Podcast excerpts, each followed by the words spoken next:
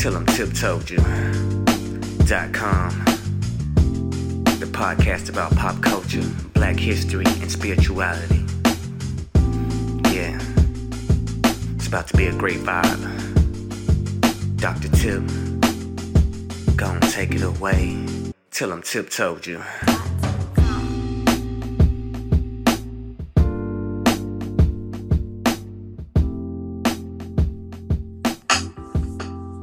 Hey y'all, hey, thank you for joining me for another edition of Tell 'em Tip Told You. I've missed you guys. It's a beautiful Sunday morning. We're coming out of homecoming weekend. A lot of us are. Happy homecoming to HBCU alum and students alike. Uh, this is one of my favorite times of the year. We get to see old faces and new faces and uh, see how these HBCUs really have set us up for a successful life. Uh, we need to protect our institutions. Let's not come out of this weekend and forget that they exist until next year. Let's work on giving back in all kinds of ways. You know, some of us can afford the financial gifts, some of us may not be able to, but all of us can donate time and service. We can mentor students all of the above. You know, let's let's give back in the way that we we sport this Nelia come homecoming. Uh, I got some things I want to talk to you about this week. So I want to spend a lot of time today on what it means to heal and to be transparent in that healing.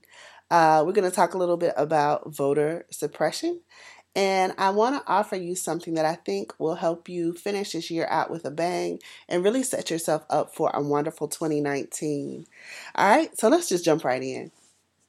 So, a few weeks ago, um, I was accepted to the Storyteller Project, which was a workshop conducted by Dr. Boylorn at University of Alabama um, on digital storytelling, and it was a phenomenal experience.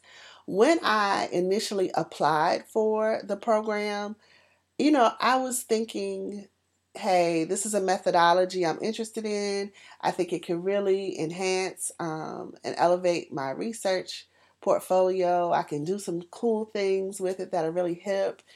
Do, do cool people say hip? Anyway, you know, I was thinking about all these different things and I applied to it from that aspect. But I get there and y'all, that's what brings me to today's conversation. Um, you know, I'm not trying to dial down into my niche right now, but I, I got to speak to this uh, because of who I am. Being a black woman scholar, y'all, is hard as hell if one has any semblance of blackness politically, ideologically. Um, it, it, it can be hard. And I have been going through one of those periods in my career. And I've been going through it for a while. If you've been listening to the podcast, you know I've been back and forth on, on related issues. Um, but it, it, it's it's it's uh, let me just just tell you what I mean. So it's um I I have felt I have felt up until this you know experience I'm telling you about, I have felt that there are certain amounts of sacrifices that have to be made uh, to do the kind of work I'm committed to doing, and those sacrifices to me have been it, been to um, oh, I'm, I want to be real careful with my language right now because I don't want it to sound any kind of way. But I've relegated myself to HBCUs, one, because I love them and I really, really, really want to be in them, right? But there's also a comfort zone that's there in terms of the kind of research I do. No one questions why I study blackness because, hell, I'm at a HBCU. Um, there's some things going on at my particular HBCU right now that, that has that a little shaky, but that's another story for another day. Um, I'm actually working on a chapter on that right now. Um, but I have felt like I had to sacrifice um, part of my voice in order to be quote unquote scholarly. Um, and that I think I would have had to do, I would have felt the need to do at either an HBCU or a PWI, right? Just to be scholarly, I cannot be all authentically Tiffany. That has been a struggle for me since I've entered the academy. Even when I was working on my graduate degrees, that has been a struggle for me. How black can one be and be accepted by the academy. And then there's this pushback internally that I don't really want to be accepted by the academy because I'm in it because I want to change it, right? And I'm not, this conversation is bigger than the academy. I'm just using those words because that's where I am. But I'm sure there are people out there in their own jobs and their own careers where they feel like part of themselves has to be sacrificed in order to fit into this institution that was never created with us in mind, or it was created with us in mind, but never created for us to be a part of, right?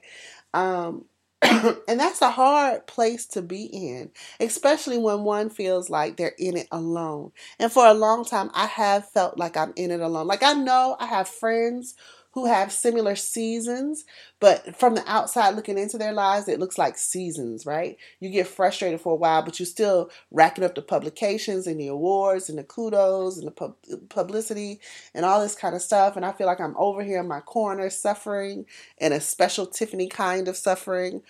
Um, but at that I, I want to call it a retreat. Like it was obviously a scholarly endeavor. We did, I did walk away with a lot of um, new knowledge uh, about digital storytelling. But that was a healing retreat for me because I was in the company of sisters, not all of them from the academy, but all of us dedicated to telling authentic stories and to being our most authentic selves so that we can not only heal internally, but to be an apparatus by which the whole community heals. And it was just a powerful experience. And I walked away with some um, lessons that I wanted to share with you today. And the first one is we have to seek out community, right? There is a certain kind of healing that can be done um, just you and your spirits, right? I do think there's a kind of healing that can happen that way. But I, um, my own ideological uh, position and my own faith systems tell me that Africans heal best in communities. And too many of us are carrying shit by ourselves that it should not be that should not be carried alone, right? Heavy is too heavy to carry alone. so when we have these heavy moments, some of us suffer in silence and it's not all good. Like if you follow me on social media, you know the last few weeks have been hell for me. Um, they've been rough emotionally because I am in this place where I feel like I have not lived my best life. Shout out to Lil Duval, who is now one of my theme song artists. Um, I have not felt like I'm living my best life because I feel like there's a part of me I've been policing. And I know that's hard for y'all, for some of y'all to believe because you are like, she don't bite her tongue about nothing. Believe it or not, I really do. There are parts of myself that I'm not, um, I'm not as public about. Like there's this whole part of my sexuality that I don't think I, you know, that's another conversation for another day. there are whole parts of me though that I think I have stifled, and I've stifled for all kind of um, reasons. But the number one reason is for, from fear, right? And that fear manifests in all kind of different ways. One is a fear of if I do this thing and I do this thing well, people will expect this of me all the time, and I'm not sure I'm up for that, right? And then there's the fear of how will this reflect on my friends and my family? If if people knew all of Tiffany you know, how how they gonna look at my mama and daddy, right? That's there. Uh, I gotta eat. So if I'm completely Tiffany, am I going to be able to be employed? Right? That all of these things, and it's not just me going through this, I know it because I've had conversations with some of you that we're all policing these different parts of ourselves. And I came away with this.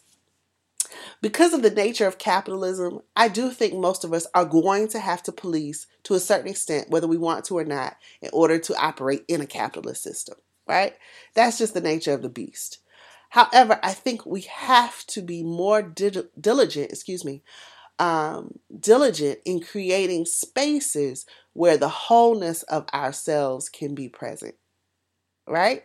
We have to create, that's what the Storyteller Project was for me. It was a space that was created by Black woman for Black women to be completely and authentically and wholly who they are, right? And that's why it was so healing for me because I could be in a space with other sisters. It was a safe space, and I could play with, interrogate, engage all these parts of me that I have marginalized within myself.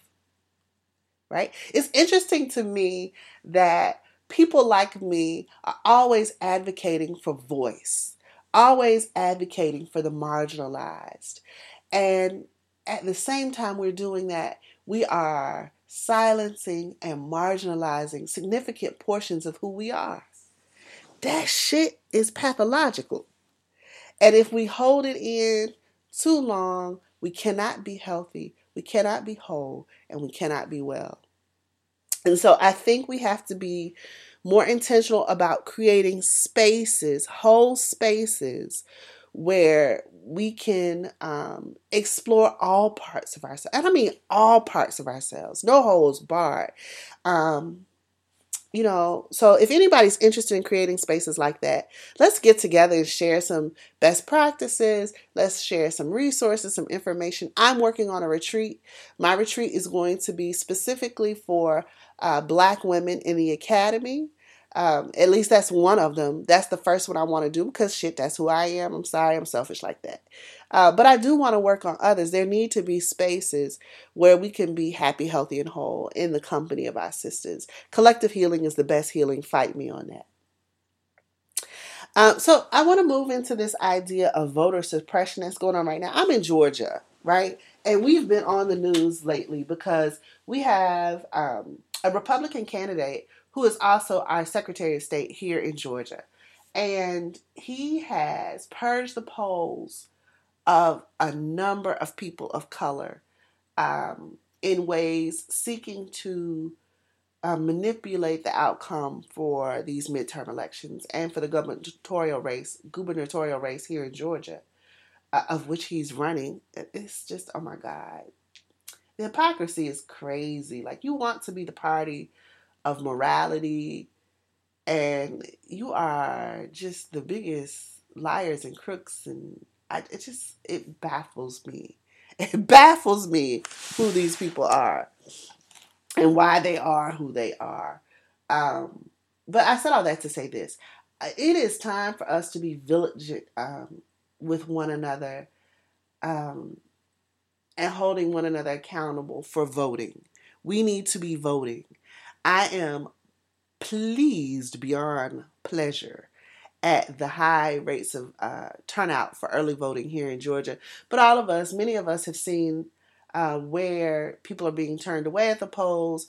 People are being told there's an address mismatch.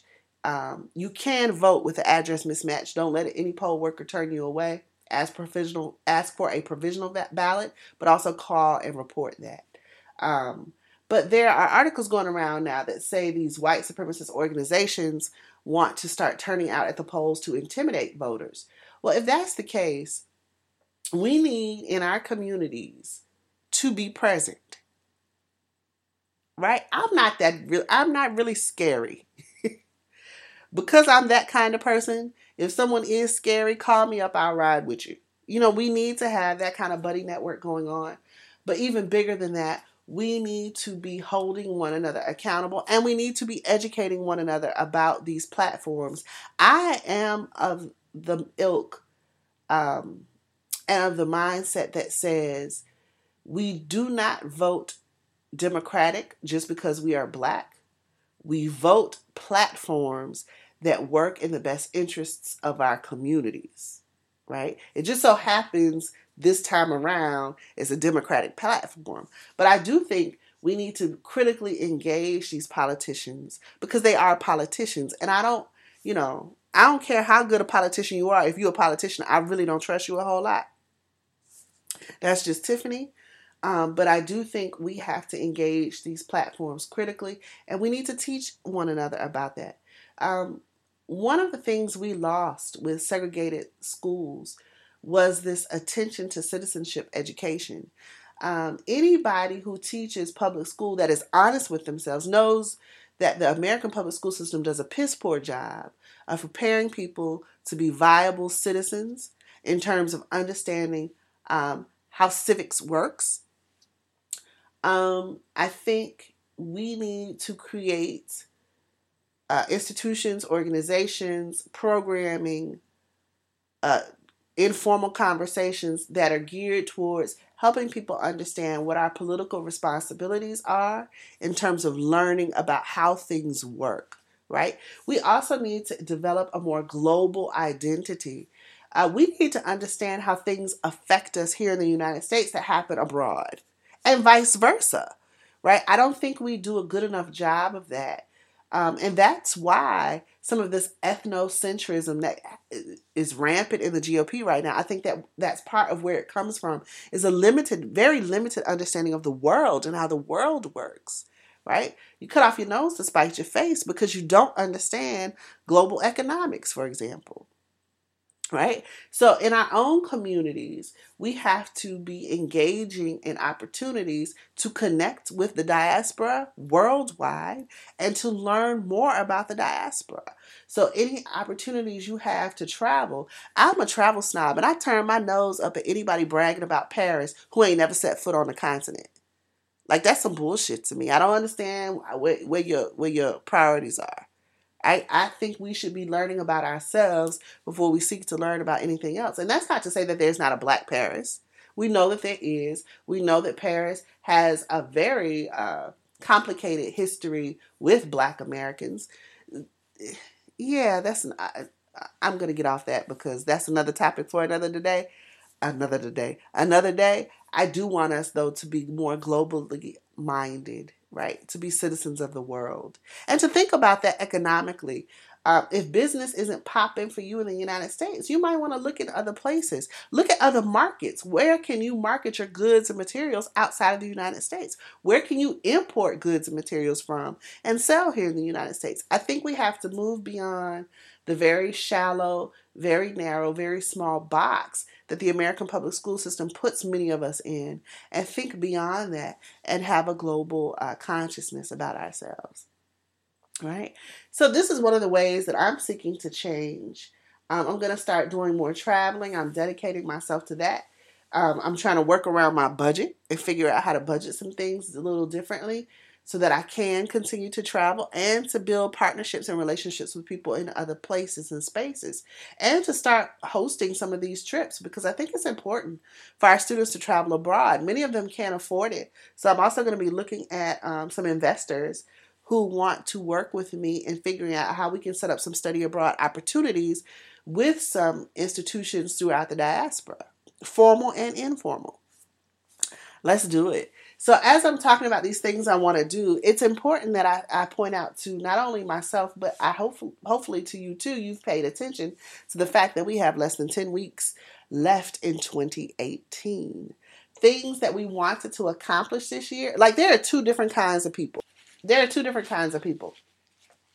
One kind of person looks at the fact that we have about 10 weeks left and says, I ain't do nothing I said I was going to do this this year fuck it, i just wait till 2019. There's that person. And then there's somebody like me who's like, damn, I ain't do everything I said I was going to do this semester. Not the semester, I'm sorry, see the academics. I didn't do everything I said I was going to do this year. Let me hump with it and get some, at least some check marks on this list. Right? So I can either give up, float to 2018, try to start over in 2019, or I can ramp up my efforts for the end of 2018 so that I'm entering 2019 on a high.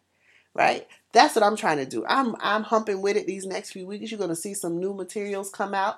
You're going to see some new programs and projects come out. If you're following me on social media, you know I got a couple of different ventures going. You're going to see stuff pumping out of all of them because I got to finish 2018 in such a way that I'm setting myself up for a beautiful 2019. I ain't living like this no more. I'm putting y'all on notice. I'm not living like this no more. This check to check, uh, clothes on the floor because I don't have no energy to clean up, type, eating all kind of crazy fast food. I'm not doing that anymore, right? I'm not, and I'm not waiting until 2019 to fix it. I'm not waiting for 2019 to fix it. I'm working on it now. So if anybody's interested in working on it now, I got some for you. So a while ago, I created a Pushing the Reset workbook designed to help you get in touch with your own patterns so that you could ramp up and reset your life and make it exactly what you want it to be. Right? Now, ask me, have I advertised that workbook that I have on hand? I got it printed and everything and got it in a box in my office.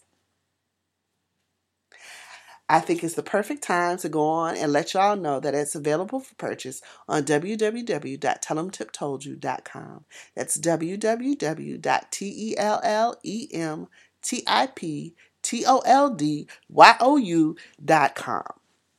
If you visit my website and you go under shop, you will see the Pushing the Reset workbook. Now, I was talking to somebody the other day that I actually gifted a copy to, and he said to me, You know, you made me do some self work I wasn't ready to do. The book is not a long book, it is a short workbook, but it is designed to take you to some places where I think you need to go so that you can set yourself up for a beautiful 2019. It's going to help you uncover some patterns. See, most of us, if you think about your own life, every year is a reflection of the year before. The same kinds of mistakes, the same kinds of addictions, the same kinds of joys, the same kinds of pleasures. They repeat themselves. They might have different faces, they might have different names. You might get one or two new things a year, but for the most part, we live, humans are animals of patterns. We operate within patterns. And once you identify what your patterns are, it's easier for you to go in and adjust your behavior so that you can achieve the things you want to achieve. Now, one of the things I hate about the last iPhone update slash love is this whole giving me a report of my screen time. Yeah, I'm ashamed to tell y'all what my screen time is per day. That I looked at it this morning. I was like, that's some bullshit right there. Right? But now I'm forced to look at that pattern and say, you keep telling me you're too tired to do XYZ. You keep telling me you have not had time to go in and load those um, classroom kits into PogueEducationalConsulting.com. You keep telling me you don't have time to go out here and get some um, new consultants for paparazzi. You keep telling me you don't have time to sit down and finish that book. But I'm looking at your daily screen time on your phone. Tiffany, use a lie. right? So when you identify your patterns, it does help you see how some of the things you've been saying are really excuses. Really? So the whole time thing is is an excuse for me because my my my iPhone now is telling on me and saying, "You got time. you're just spending it on the damn phone." right? So um, identifying your patterns helps you become more realistic about what you need to adjust so that you can live your best life, right? On top of that, the workbook not only helps you identify your patterns, it also starts to ask you questions to help you create strategies to affect those patterns. So, if you're interested in something like that, either send me an email, Dr. Tip at tellemtiptoldyou.com, or go on on the website and click around and see if it's something you might find useful. I think you will. I think you will. Thank you for joining me today. I've enjoyed speaking with you. Uh, if you are anywhere in middle and southwest Georgia, I am thankful that you're safe enough to hear my voice. We came through a storm. They just cleared the last of the tree off my roof yesterday. Um, and there, but there are people still here in the city without power. So my thoughts and prayers go out for them. And I thank all of us for being who we are. Thanks for joining. I hope you have a beautiful, beautiful day. Tell them Tip told you. Bye.